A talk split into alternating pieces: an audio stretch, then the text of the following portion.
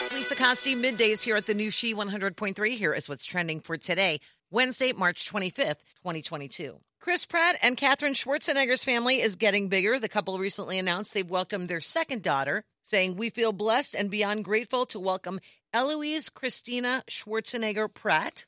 The two are already parents to daughter Lila, who is one, and the Jurassic World star also shares his son Jack with ex wife Anna Faris. The two married back in 2019 and do not share many glimpses of their family. They tend to post photos of their first daughter with her face being blurred, which Schwarzenegger says comes from her own upbringing in the public eye. She said, I think one of the greatest gifts my parents ever gave me and my siblings is the gift of privacy and having a normal upbringing or as normal as possible. Laverne Cox is getting her own Barbie doll. The actor and LGBTQ advocate is being honored with a tribute collection Barbie. The doll is dressed in a red ball gown, a silver bodysuit, and comes with accessories like high heeled boots and silver earrings. She said, It's been a dream for years to work with Barbie to create my own doll. I can't wait for my fans to find the doll on shelves. It costs $39 and it's available at Amazon, Walmart, Target, and Mattel Creations. And a bottle of red, bottle of white, whatever kind of mood you're in tonight, pour yourself a glass. It is National Wine Day.